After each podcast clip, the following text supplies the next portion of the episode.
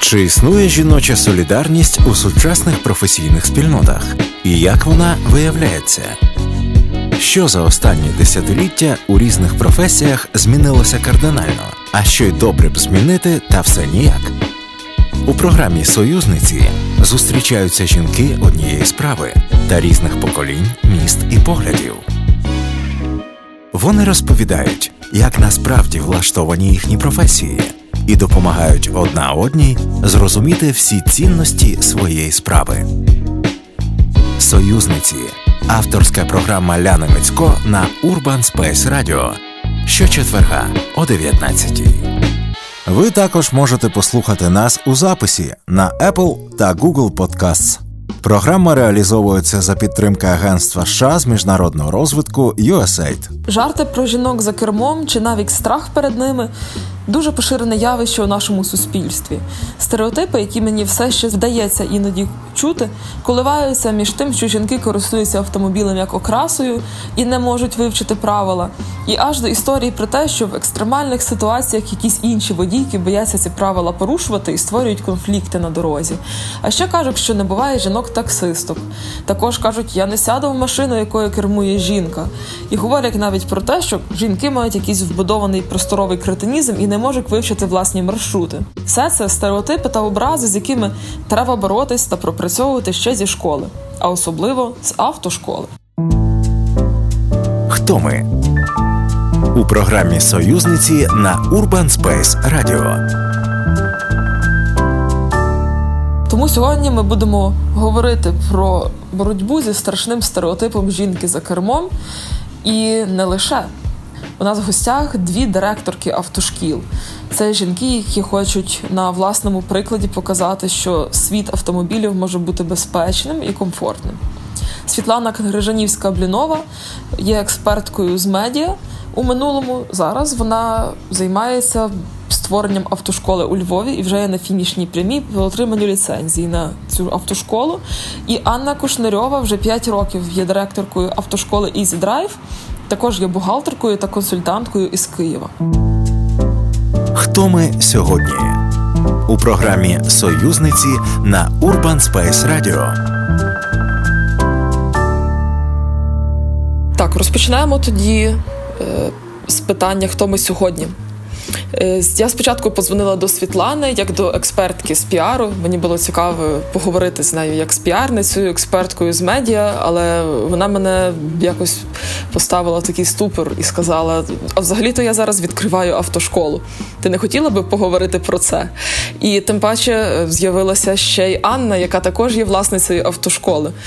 Е, неймовірний збіг, неймовірно круто, бо багато хто, знаючи про взагалі програму союзниці, сказали: О, ваше ще дуже класний є стереотип про те, що жінки в принципі не можуть водити автомобіль, який чомусь в Україні у 2020 році досі існує. І спочатку запитаюся Світлани, як ти так раптом кардинально змінила свою діяльність? Насправді це досить така технічна штука, навіть е, водити автомобіль порівняно з піаром. І як до цього ставиться твоє оточення у Львові? Е, дякую, Ляна, що даєш змогу про це поговорити, бо е, я на своїй товстій шкірі відчула стільки всього, що вона вже є насправді не така товста. Почну з того, що е, у мене з'явилась дитина, і з якою не поїдеш сильно маршруткою. А чоловік мій якийсь час, поки дитина була дуже маленька, їздив відрядження, залишав машину на паркінгу. А я для того, щоб добратися з точки А в точку Б, платила деколи там по 300 гривень, щоб заїхати в село з дитиною, собі насолодитись природою за таксі. Автомобіль стояв. Мене це почало дратувати. І весь е, час я була переконана, що водіння це не для мене. Я дивилася, як це робить Олег, яка швидка координація в нього. Я була переконана, що я ніколи не буду їздити, і вирішила записатись на курси. Коли я почала шукати інструктора, мені кажуть, от він класний, але лапає дівчат за колінка. От він класний, але кричить, коли ти щось не так робиш. І я зрозуміла, що знайти інструктора буде не так легко. Тобто, коли в тебе є бажання і є можливість заплатити за класний продукт, е, у Львові принаймні немає куди піти, так щоб ти була в комфортному приміщенні. На конкретну годину до тебе приходив інструктор, від якого приємно пахне, в якого чиста машина, який не буде лапати тебе за колінка, і ти отримуєш класне і водіння, і теорію.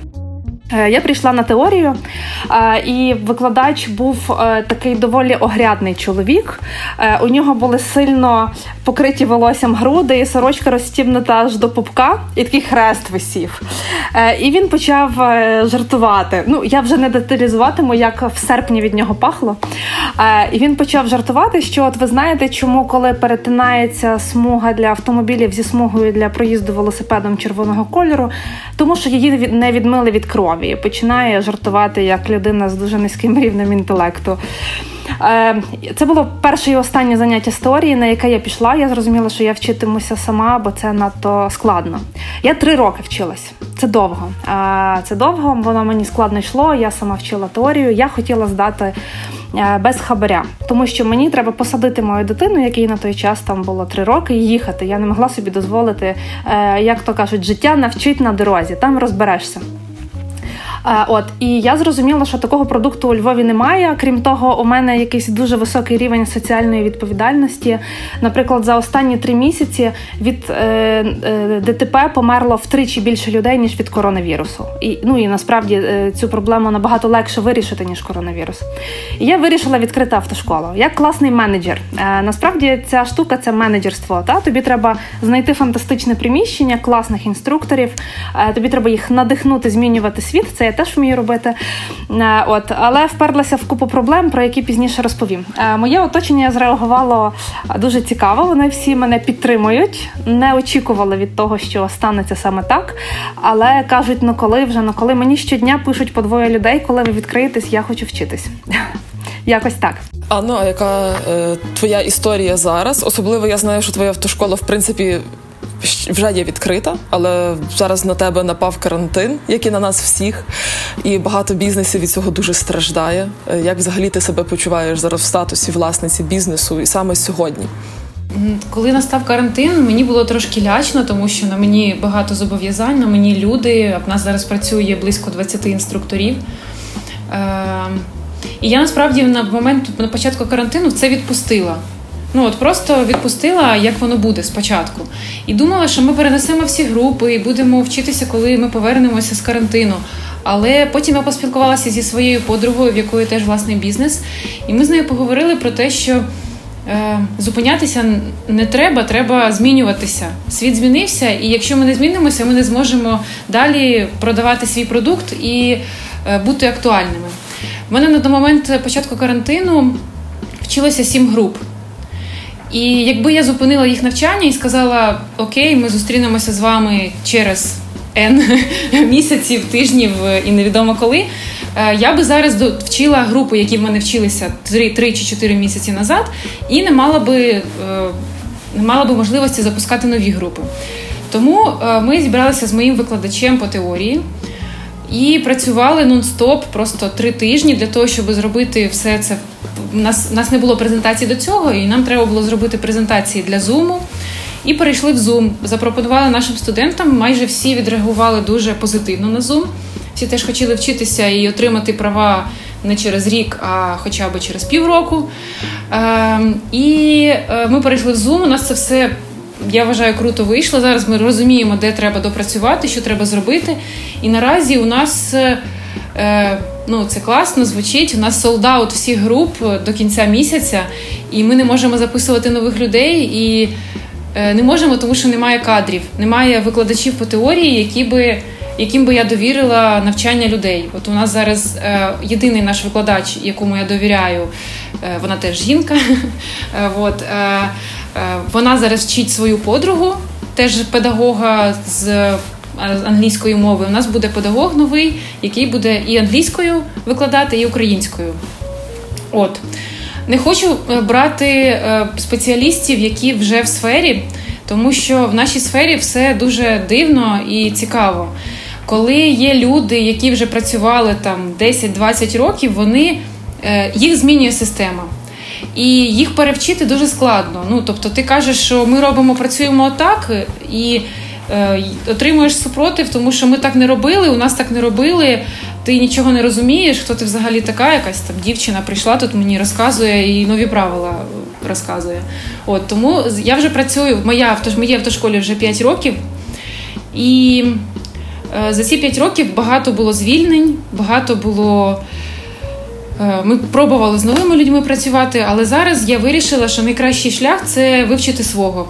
Вивчити свого інструктора, вивчити свого викладача, тому що е, боротися з системою дуже складно.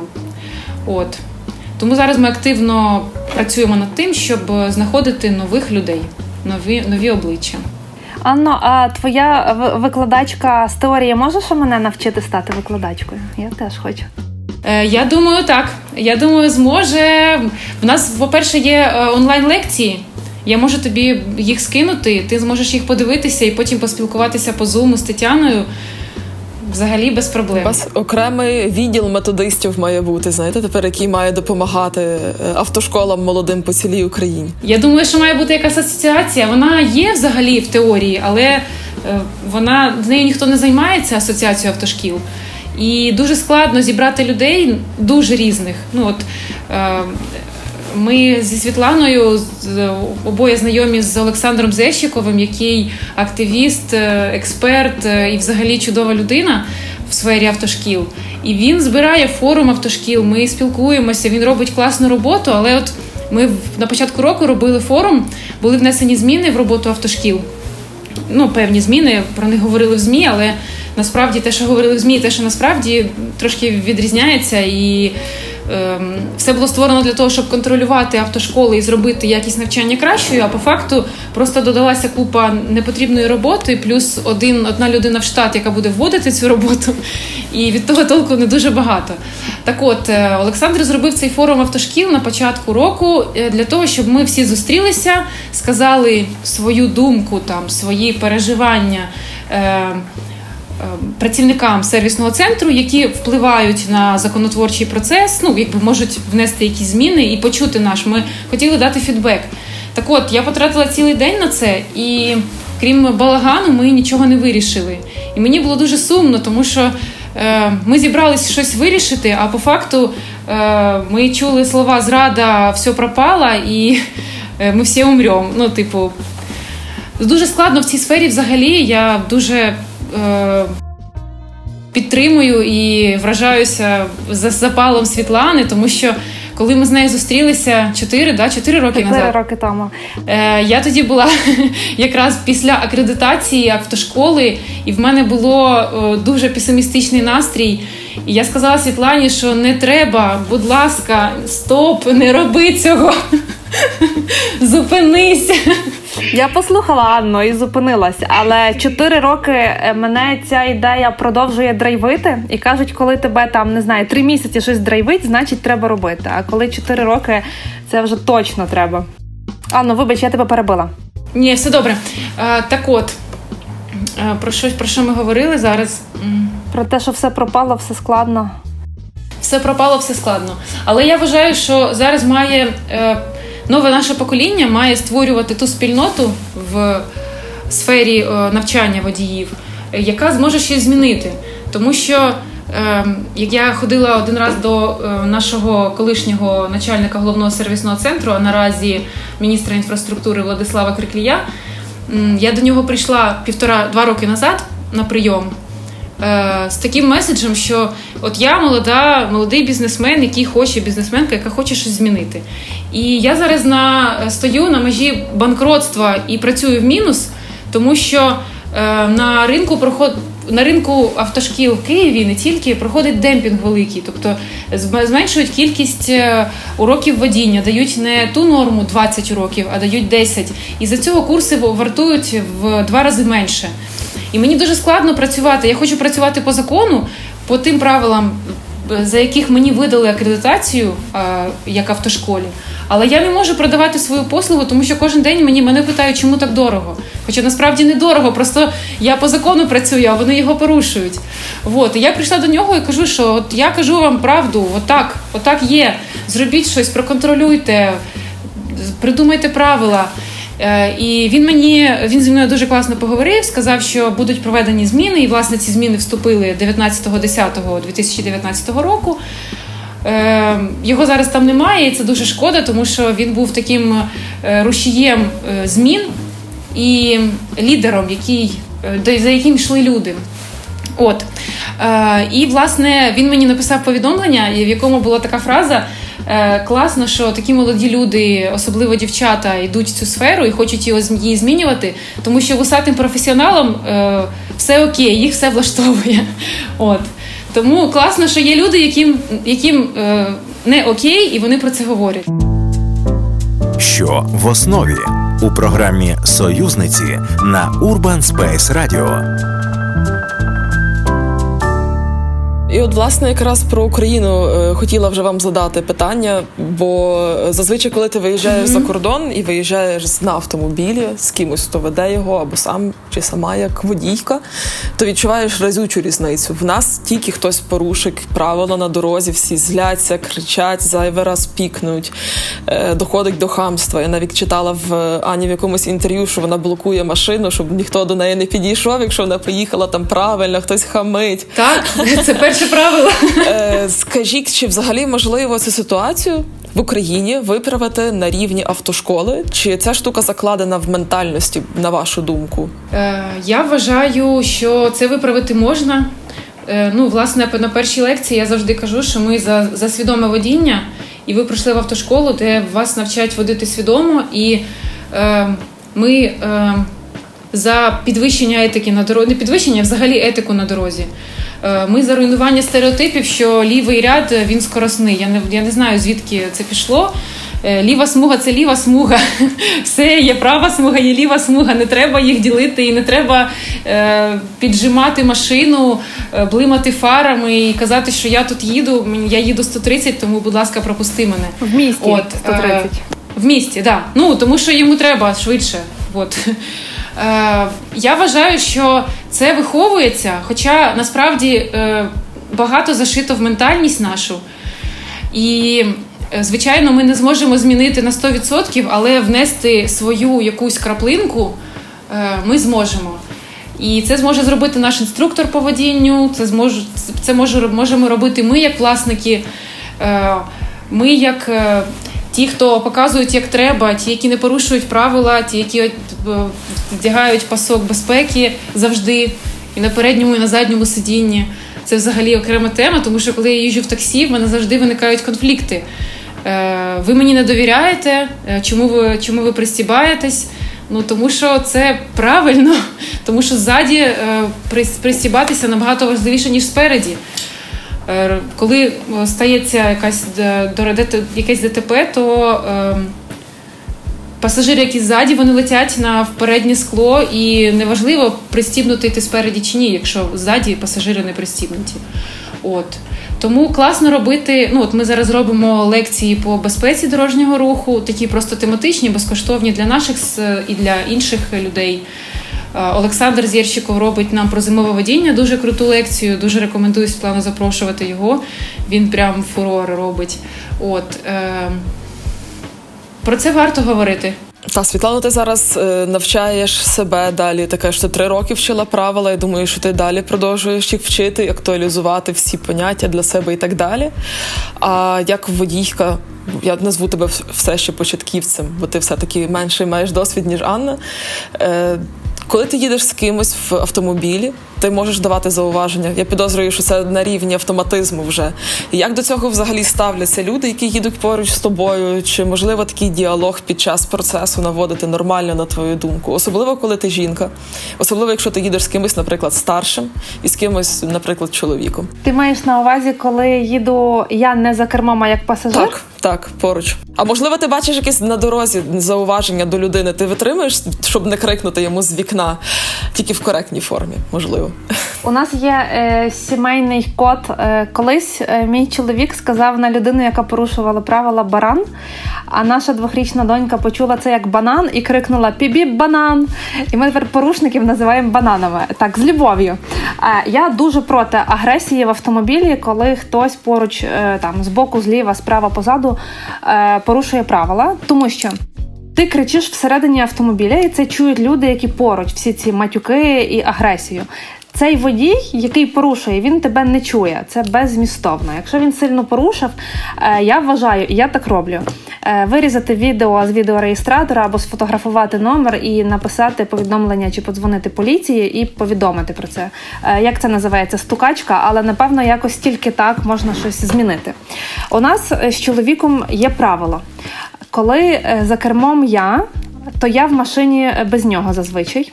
Це для того, щоб ми не розлучилися, хоча в нас дуже хороші стосунки.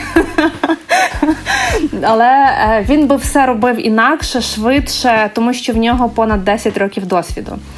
Е, коли за кермом він, ми разом, то зазвичай за кермом він це береже наші нерви. І я насправді не побоюсь цього слова, перевчила його їздити правильно, е, тому що його навчили про те, що ліва смуга для тих, хто їде швидше. Його вчили, що жовтий колір світлофора або зелений мигаючий це щоб проскочити. І всякі такі штуки, які є насправді страшно небезпечні, на які треба зважати. Е, він це сприймає класно через те, що в нас є велика довіра. Е, він завжди пристібається. Наша донька, якщо ми забули її пристебнути там механічно, вона кричить: Мама, стоп! Ми не пристебнуті! Ти що? Е, коли позаду неї біля неї сідає пасажир ззаді, вона буде, і той пасажир, ну, наприклад, мій дідусь, якому тяжко просто фізично цей ремінь натягнути, вона йому буде виносити мозок до тих пір, поки він це не зробить. Е, тому на це реагують нормально. Е, таксистам я боюсь робити зауваження, якщо чесно. Е, я я не роблю цього. Коли мова йде там про пасок безпеки, то підтримую Аню. Я теж завжди це роблю в таксі, теж чую всі ці історії про недовіру. Е, але я роблю так: е, коли він порушує, я пишу потім анонімне повідомлення в службу таксі, хай собі розбирається. Я не маю е, енергії на те, щоб там з ним сваритися. Особисто часто немає часу. Думаю, можливо, це дієвіше. Або ні, не знаю. Скажіть мені, як краще. Можна я ще додам до попереднього питання так, про автошколи. Я вважаю, що вся проблема в Україні з ДТП Е, з такою складною кількістю їх і смертністю на дорозі. Я вважаю, що в цьому винні автошколи. Е, от, от саме автошкола, тому що все починається з них. Якщо ти дитину вдома вчиш красти, вона буде красти. Якщо ти її не вчиш красти, вона не буде цього робити. Так само, коли автошкола тебе вчить про те, що порушувати це нормально, і задають на першому запитанні, на першому занятті підніміть руку, хто буде платити хабар.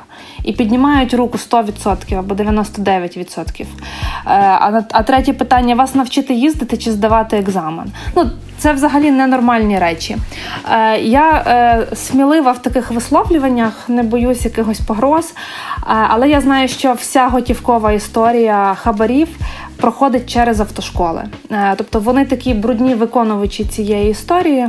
Е, коли е, вони збирають в студентів в учнів цю данину і передають їх вище. І відповідно, коли є якісь претензії до сервісних центрів, вони кажуть, а де якісь докази, це не ми, там нам ніхто тут на місці не платить. Але факт, який бачила я, коли я складала теорію, я її складала двічі з другого разу 100%, 20 вірних відповідей з 20 цей день е, повз мене прийшло 100 студентів, які здавали іспит. Я їх рахувала. От обличчя, які виходили з кабінету, мене покликали на 10, склала я в четвертій. Чому? Бо я складала одна без групи, а напевно, там, де є групи, їм там підказують. Я не знаю, які механізми, але мене туди не запускали. Е, і є е, майданчик сервісного центру, де зразу після теорії складається практика водіння. В цей день не їздив жоден автомобіль. Жоден зі ста. Так, є відмазки, що це має бути в один день. А це має бути в один угу. день. Ну, типу, не завжди має бути, але. Ну окей, нехай би 50 автомобілів поїздило. У нас є активіст Святослав Літинський, який кілька разів е, днював і ночував з камерою біля сервісного центру. І там в нього теж статистика. Ну там зі 100 машин якихось ну до 10% часом їздить. Після його запитів трошечки більше їздить. А те, про що ти говориш, Анна, так, е, кількість занять. Я напевно трохи тупа до автомобіля. Я буду прямою, тому що мені знадобилось три роки навчання, щоб відчувати себе впевнено і мати достатні, вибачте, яйця, щоб скласти іспит самостійно. Мені теж більше ста годин з батьком, моїм автоінструктором. Тому Тому що коли батько вчик, це жесть. е, ні, в мене батько найспокійніша людина в світі. Але все одно було складно, да. Скільки Анна зараз вимагається? 40 годин, та по 45 хвилин? 40 годин по 45 хвилин, тобто у нас 20 занять по півтори години. Е, коли Так. я робила таємний клієнт львівських автошкіл, я обдзвонювала і питала, скільки занять входить в вартість. 20 занять по 45 хвилин. Ну, да. І потім цих людей посилають на іспит. Е, зрозуміло, що вони його не можуть скласти. Зрозуміло, зрозуміло, що вони мусять принести 3-4 500 хабаря. Така сума е, зараз у Львові. Е, і їм страшно, їм не вселяють якоїсь в автошколі внутрішньої впевненості е, в цьому, що вони можуть. Е, а і мало в кого настільки високий рівень власної відповідальності, що він буде ходити до тих пір, е, поки не закінчить. Мені вже в моїй автошколі на третій рік казали: слухай, можна я вже замість тебе занесу хабар, щоб тільки ти вже пішла від нас, будь ласка. Я їх там так дістала, що просто, просто жах. Е, Я вважаю, що окрім створення класних автошкіл, е, має бути велика комунікаційна кампанія. Я тут про своє комунікаційне. Е, Нам треба створити людям настрій, що їм таке почуття гордості, коли ти це зробив сам. Та, от ми зараз змінюємо нашу країну, і від мене я, е, я водійка небезпечного насправді транспортного засобу. Коли я збиваю пішохода, Найнебезпечнішого. так, коли я збиваю пішохода, в мене є пасок безпеки, в мене є подушка, е, подушки безпеки, в мене купа металу, яка мене захищає, а він беззахисний. Е, І я сяду в тюрму, а не він, якби щось. Чи пояснюють це людям в автошколі, наскільки високий рівень відповідальності? От це має бути величезна всеукраїнська кампанія, от розуміння цієї відповідальності, і це має бути просто модно. От як у Львові Український католицький університет змінив ставлення до освіти, е, і він набагато дорожчий, ніж інші університети, але там вчитись е, модно і класно. І за моїм бізнес-планом, е, фантастична автошкола, яка реально круто вчить, має вартувати не 6-9 тисяч гривень, а тисячу доларів за курс. Де включено е, 40 плюс цих годин, де включено фантастична теорія інтерактивна, яка е, справді тебе навчає, а не просто як-небудь. І, і плюс я там ще понапридумувала всяких додаткових штук. Якщо цікаво, то поділюсь з ними. До речі, про додаткові штуки знаю, що досить популярною є така річ, як екстремальне водіння, і в принципі люди це використовують. Але е, зауважила по моїх молодих і навіть де подекуди і старших знайомих, які їздять на автомобілі як водії, е, зрозуміло, що дуже страждає психіка і дуже страждає е, взагалі такий опорний захисний, напевно, режим в організмі, коли ти бачиш, що відбувається, або коли на тебе кричать, або коли ти кричиш.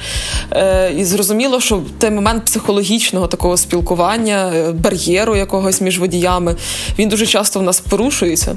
Кола ці перетинаються. І чи вчек в автошколі взагалі якось цьому протидіяти? Це ж виводить водія із себе і дуже часто може спровокувати навіть до якогось нещастя. Чи є взагалі такі курси по психології для водія? От у нас зараз ми будемо співпрацювати з психологинею київською, яка навчає людей в університеті і проводить різні курси. Ми хочемо говорити в першу чергу про страх за кермом. Ну, більшість жінок, які приходять до нас на навчання, ну загалом признаються тільки жінки, можливо, чоловіки теж. Їм страшно сідати за кермо, їм страшно, що вони там зіб'ють пішохода чи е, просто в них не вийде це. От взагалі більшість питань від жінок: а я зможу навчитися? А взагалі це можливо? Ну тобто настільки глибоко сидить стереотип, що жінка за кермом це щось таке неймовірне. Е, є жінки, які приходять і кажуть, що а я хочу вчитися тільки з жінкою-інструктором. Я боюся чоловіків. І взагалі сексизм за в сфері навчання водіння ну просто шалений. Ми от зараз з нашим піар-менеджером е, робимо методичку е, по сексизму і будемо робити тренінг. Ну тому що в мене працюють чоловіки там 30, 40, 50, і е, можливо вони просто не розуміють, що це зараз вже не окей, і взагалі не окей. Ну тобто вони не хочуть нікого образити, але іноді бувають такі курйозні історії. Ну не про колінка, а просто типу, стереотипи, які в них там ще з Радянського Союзу є, і вони їх тягнуть в 21 сторіччя. От. Е, тому е, тренінг по ти кажеш по тому, що страшно, а по психологічному? Психологічному проти комусь протистоянню, так. Ну, от знаєш, е, взагалі це на теорії у нас є тема, де ми говоримо про етику на дорозі, і взагалі, що окей, що не окей. Е, і це класна тема. Зробити тренінг, як спілкуватися, коли ми сидимо в закритих капсулах. Ну, власне, Е, я зараз читаю книгу, називається вона Трафік, е, не пам'ятаю автора. І е, там цей автор описує психологію на дорогах. Типу, що думає, типу, як як взагалі як взагалі спілкуватися на дорозі, коли ми не можемо викрикнути? Ну не завжди виходить відкрите вікно. Ну і взагалі іноді страшно, як я кажу. От.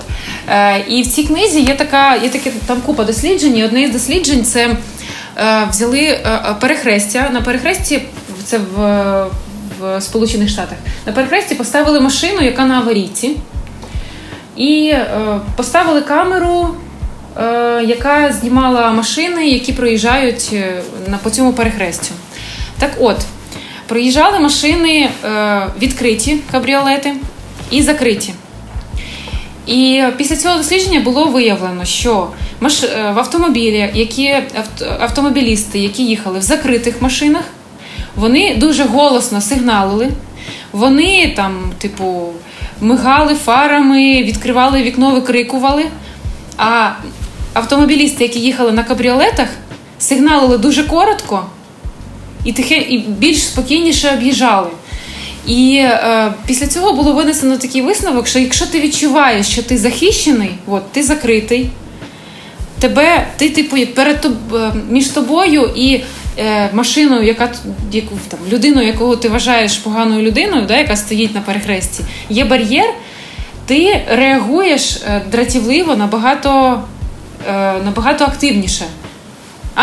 Сміливіше. А коли ти в'їдеш, да, коли ти їдеш відкритий, то ти розумієш, що ага, окей, ну я зараз тут тихенько проїду. Ну і власне про це я думаю, що треба говорити. Про треба говорити про те, що взагалі. Е, Ну, взагалі, е, тут е, власне ми на дорогах зустрічаємося як люди. Е, ну, типу, є машина, червоний червоний ланцер. Ми не знаємо взагалі, може в тієї людини зараз там не знаю, сталася якась страшна пригода, їй позвонили, їй сказали, що в неї померла мама, і ми не знаємо, чому він зараз тут тупить. Можливо, не тому, що він е, просто хоче порушувати правила, або просто хоче населити людині, людині, яка їде ззаді. Тому, типу, е, от е, це відчуття, що ми просто машини і ми граємо в гру е, і не хочемо навіть думати, навіть не хочемо емпатувати тим людям, які їдуть в іншій машині. От про це треба говорити. Тому що, власне. Е, як навчитися їздити, це одна історія. А як навчитися комунікувати на дорозі, де ти не можеш поговорити, не можеш зупинитися і сказати Я хочу віддати фідбек, не роби так, зроби по-іншому. От Тут, е, власне, мені здається, емпатія потрібна наша і просто е, поводитися вічливо і, ну, типу, це якби звички наші. Наші звички на дорозі, е, ті ж самі звички ми використовуємо і в, в житті.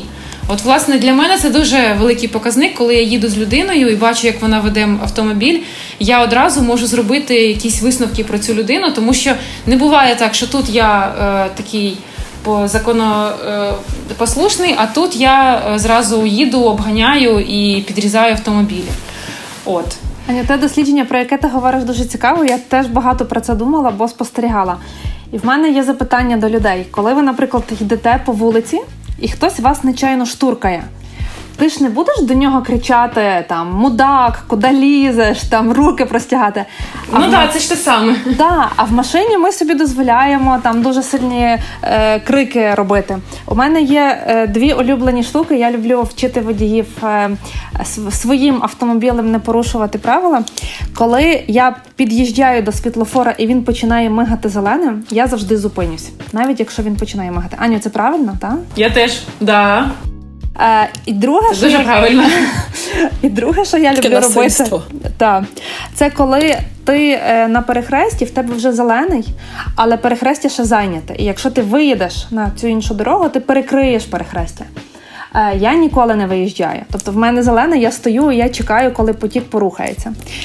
Е, я просто відчуваю в спину всі ці пікання, матюки, е, середні пальці, які там ззаду за спиною відбуваються, тому що що роблять інші водії? Та зазвичай вони вискакують на зелене, щоб встигнути проскочити, і я блокую їм можливість перетнути.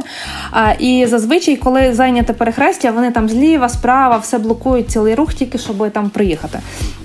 Якщо чесно, мені треба психолога, щоб це переживати. Е, це це доволі непросто. Е, і хочу ще маленьку історію розповісти з життя. Е, я виїжджала з дворика на головну дорогу досить активно, широко і ще й права смуга для громадського транспорту. Заїзд доволі вузький, так що неможливо одній машині заїхати, а мені виїхати. Я виїжджаю, заїжджає чоловік, який продає польські товари. Знаєте, такі чуваки, які там в бідронці купують парувки, а потім у Львові їх там при дорозі продають. Не знаю. Галицька штука, то в нас такі автомобілі є. То відкривається багажник, а там просто все. Е, от як як наркотики, тільки ковбаса і шоколад. Паруки та сосиски. А, І коли він побачив, що я виїжджаю, а за цим спостерігав мій друг, з яким ми спілкувалися, він потім мені розповів з боку цю історію. І я е, даю зрозуміти, що я перша виїду, але не можу це зробити, бо він своїм автомобілем заїжджаючи, перекрив мені видимість. От я я нічого не бачу.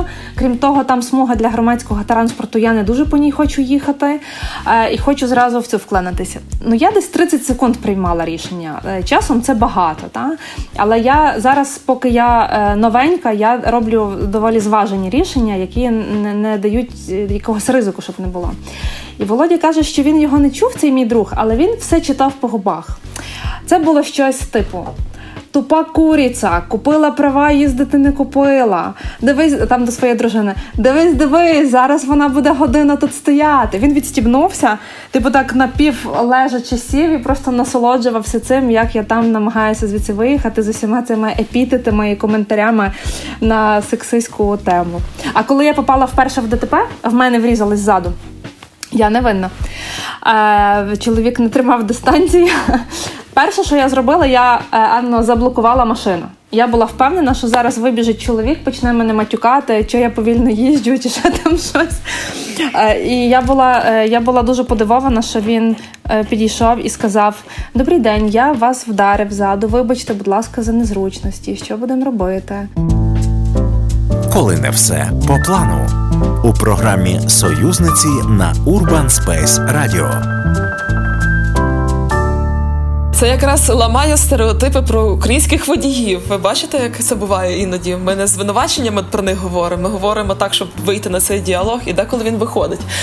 Е, скажіть тоді, будь ласка, е, штуку про е, жінок за кермом. За кермом. Я в принципі починала цю програму з того, що перерахувала, як жінки вважаються цитую тупими, е, цитую занадто заучками, такими, що бояться порушити правила, такими, що купили машину і права їм разом з ними, і що тепер робити.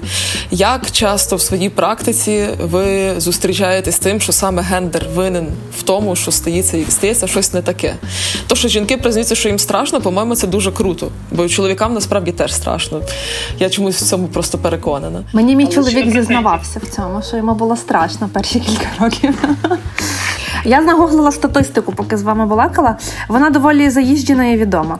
65% усіх аварій трапляються з вини водіїв чоловіків, 35% провокують жінки, але вони не настільки серйозні, як ті, які провокують чоловіки. Е, ДТП, в якому бере участь жінка, частіше трапляється не через неуважність, а через технічну несправність автомобіля. Е, шах і мат, шановні чоловіки, які кажуть, що водійки це зло, як цим російським російською я перекладу жінка за кермом це катастрофа. Та? Якось так говорить. Е, та я відчуваю по собі, що е, я дуже сильно уважна.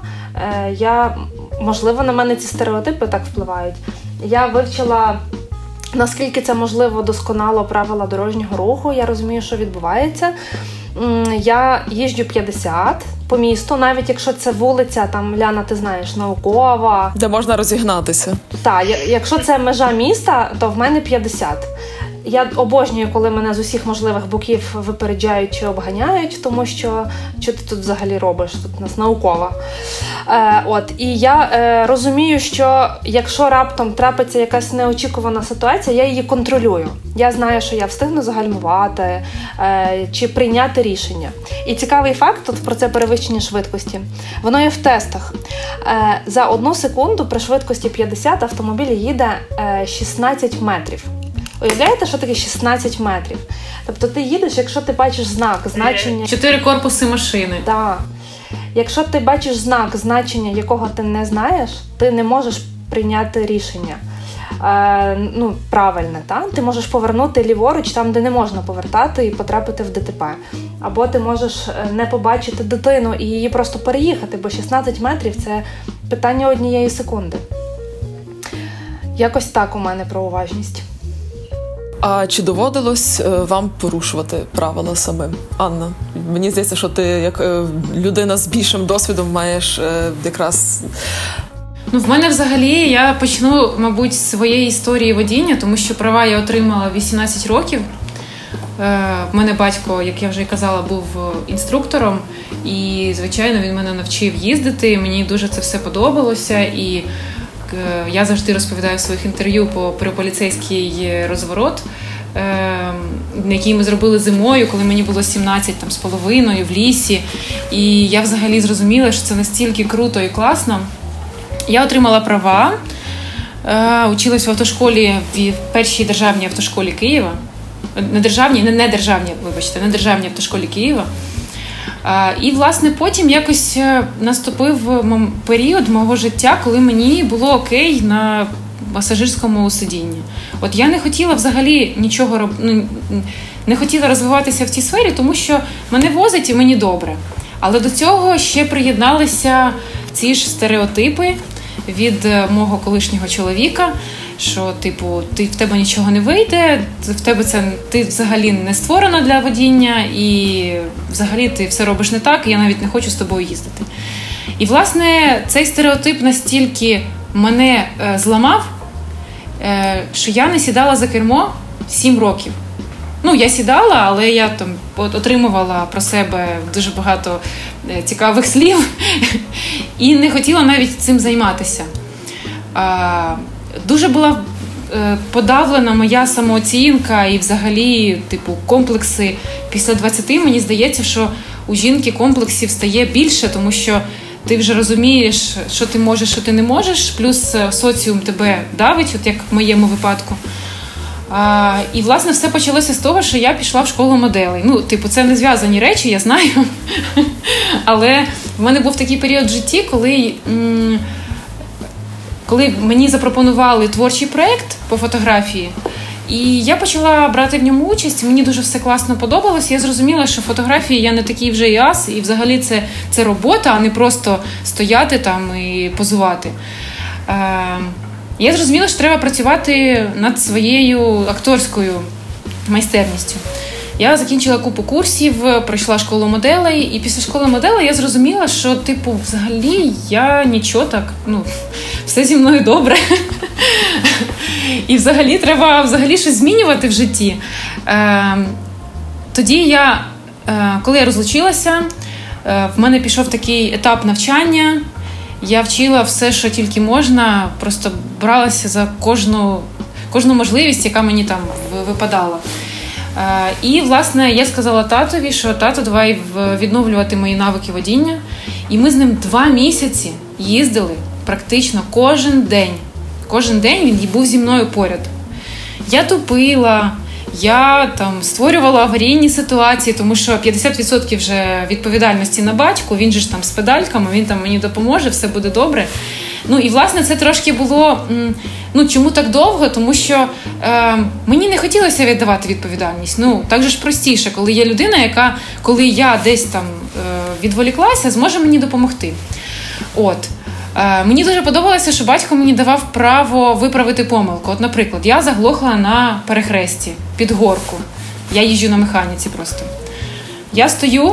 І все, мені батько не каже там, вижимай щеплення, піднімай педальку на на, тому, на, на щепленні, нажимай газ. Ні. Він от просто сидить і чекає. Нам всі сигналять, е, там, всі викрикують. А я просто вмикаю аварійку і пробую. Ну, типу, от він мені сказав: ти.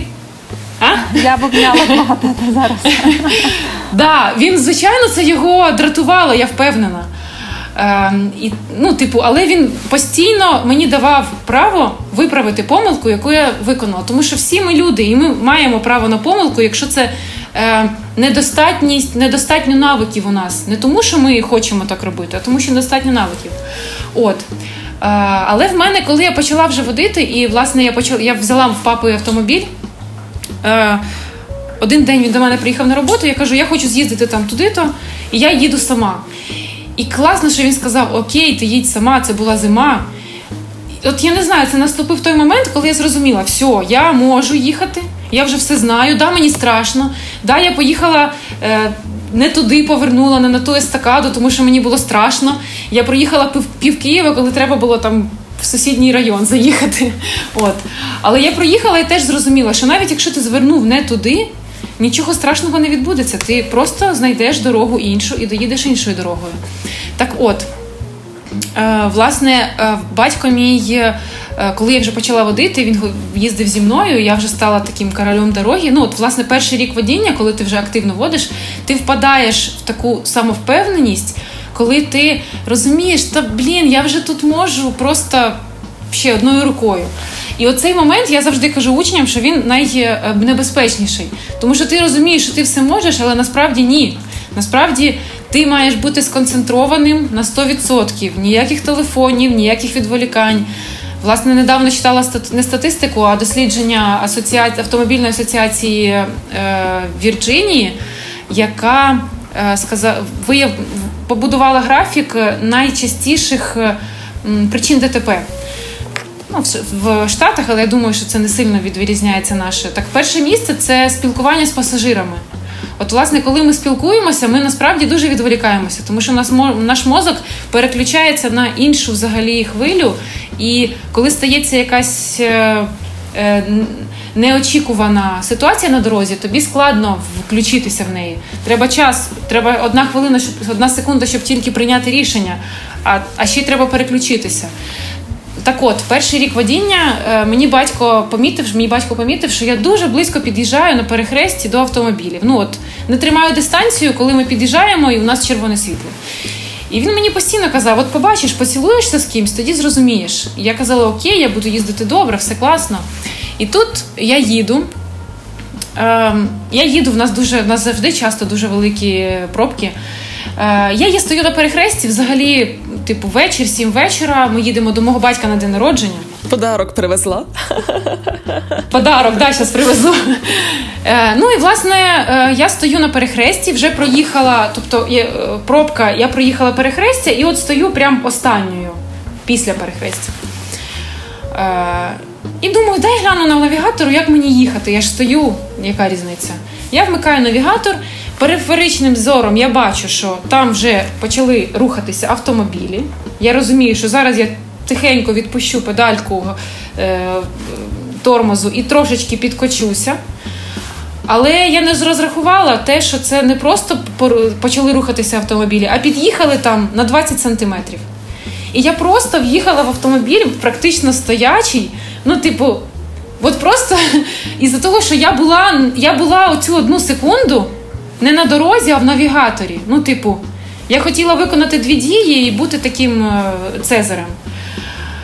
Я так злякалася. Я, ну, По-перше, я подумала, що я зараз їду до батька, і він зараз побачить, що я потрапила в ДТП.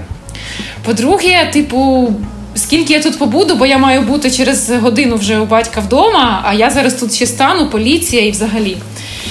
І до мене вийшов, а я піднімаю голову і бачу, що це Каділак, там якийсь суперкрутий. Я думаю, боже, ну все всі гроші світу я зараз заплачу за цю машину. І до мене виходить мужчина, одягнений просто в усі кольори веселки. Ну там не знаю, красна якась жилетка, синій костюм, жовта кроватка. Ну коротше, просто такий, якщо знаєте фільм Лучше дзвоніть Солу, от такий от прям яскравий персонаж.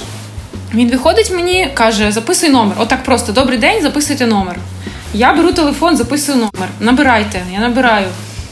Давайте, щоб я вас не шукав по міністерствам всяким там, вас наберуть. І їде. Все, от, типу, я нічого не розумію. Я плачу, їду і плачу, я не розумію, що мені робити. Мені дзвонить номер Я зупиняюся, беру трубку, і мені каже мужчина: Альо, я від шефа. Типу, я не розумію, від кого він я тут. В мене тут драма. Типу, ви в'їхали тільки що в автомобіль. Е, типу, ми прорахуємо на СТО і вам напишемо. Через декілька днів мені позвонили і сказали: у мене взагалі нічого. В мене, типу, просто просто знак, який я вирівняла, і все. Типу, батько навіть не знав, що я потрапила в ДТП. Е, Дзвонить мені через декілька днів е, від шефа, мужчина, і каже: ми перерахували 3,5 тисячі треба скинути на карту. Ось карта. І каже мені: а ви знаєте, скільки коштує новий е, бампер від Кадилаку? Тому що ну, нам не треба його заміняти, його треба тільки покрасити. Кажу, я не знаю і навіть не хочу знати. Через тиждень мені позвонив цей власник, в якого я в'їхала, і провів зі мною таку класну бесіду. Він сказав, що дуже круто, що я просто е, не сказала там, сказала, я нічого не знаю до побачення. Про те, що я чесно оплатила дуже швидко. Е, це буде мені плюс в карму. Сказав, щоб я тримала дистанцію, їздила уважно, що для мене це має бути уроком. І насправді це стало таким уроком, що зараз у мене дистанція просто. Мій хлопець, коли йде зі мною, типу, що ти так повільно їдеш? І я кажу: так, ти будеш за кермом, будеш їхати так, як ти хочеш. Я їду. Зараз я відповідаю за дорогу, за, за людей, які на дорозі, за себе і за майно.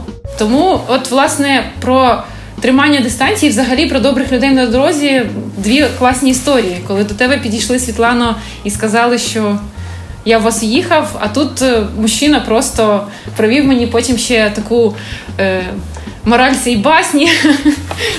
Будь ласка, їдьте уважно. Я дуже тішуся, що в нас такі дівчата, які взялися за. Е, створення нового іміджу автомобіліста українського на дорозі, і взагалі, що вам це не є байдуже. Ви не підійшли до цього просто як до бізнесу, а підійшли до цього з питанням покликання. Чи я помиляюся? Це покликання, правда ж? Ой, да. Насправді це е, ну, типу, я впевнена, що через декілька років цей бізнес буде і прибутковим. Е, тому що наразі це е, як американські гірки. Спочатку ти на висоті, і тобі здається, що ти зараз все от зараз будуть всі гроші світу твої, а потім ти падаєш вниз, тому що змінилось законодавство, треба змінювати документацію, перероблювати щось, і це коштує великі грошей, і ти вкладаєшся. Постійно така. Постійні реінвестиції. Але насправді, е, взагалі, чому я почала займатися цим бізнесом, тому що я відчула на собі е, велику соціальну відповідальність, і мені сподобалося це. От я зрозуміла, що я роблю людей щасливішими мобільнішими і незалежними. Це ж просто супер отримувати фідбек. Е, дякую, Аню. Автошкола супер. Це мій квиток в життя доросле. І взагалі, типу, бачити ці щасливі очі це дуже круто. Коли до тебе приходять після там року водіння, просто поспілкуватися на каву. І взагалі я просто ходжу по Києву і знаходжу і завжди зустрічаю людей, які вчилися в мене, які мені дякують знову. І це дуже заряджає на те, щоб робити ще краще, і робити ще більше, і робити ще ефективніше. Я лише якраз хотіла сказати Світлана, що може ти почула вже так багато не дуже доброго про свою майбутню діяльність, що може ти відмовиш собі в цьому задоволенні, але в результаті Аня сказала стільки позитиву в кінці, що вже моя теза буде абсолютно недоречною.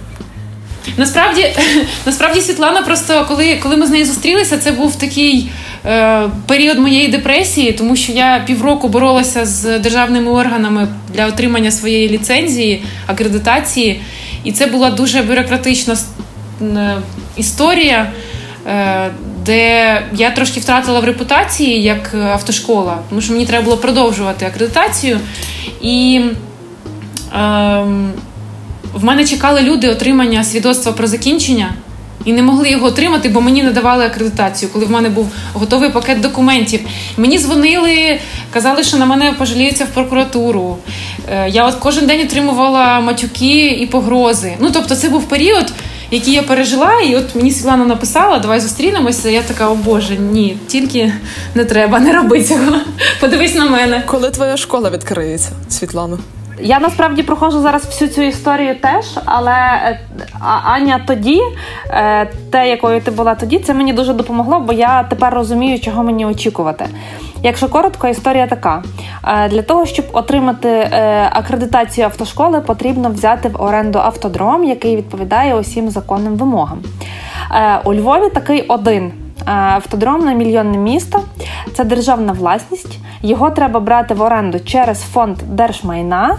Е, є процедура визначена законом, але немає нормативної нової бази для того, щоб її взяти. Тобто я фізично не можу його взяти в оренду. Попри це. Понад 20 автошкіл у Львові працюють, акредитовуються. От за останній рік кілька нових акредитувалося. Е, якимось там договором оренди вони це роблять. Щоб це зробити, напевно, треба е, комусь щось дати, або гроші, або не знаю що, е, щоб тобі дозволили працювати. Тому в мене таке замкнене коло поки що. І якщо мене чує якийсь підприємець, який має гектарчик заасфальтованої землі і готовий дати мені його в оренду. І я відкрию найкращий в західній Україні автодром, який дозволить зменшити смертність і аварійність на дорогах. Е, то я чекаю вас. Дуже позитивне побажання від Світлани до підприємців Львівщини. Хто у нас має земельку? Не будуйте там, будь ласка, е, ще одну автомийку.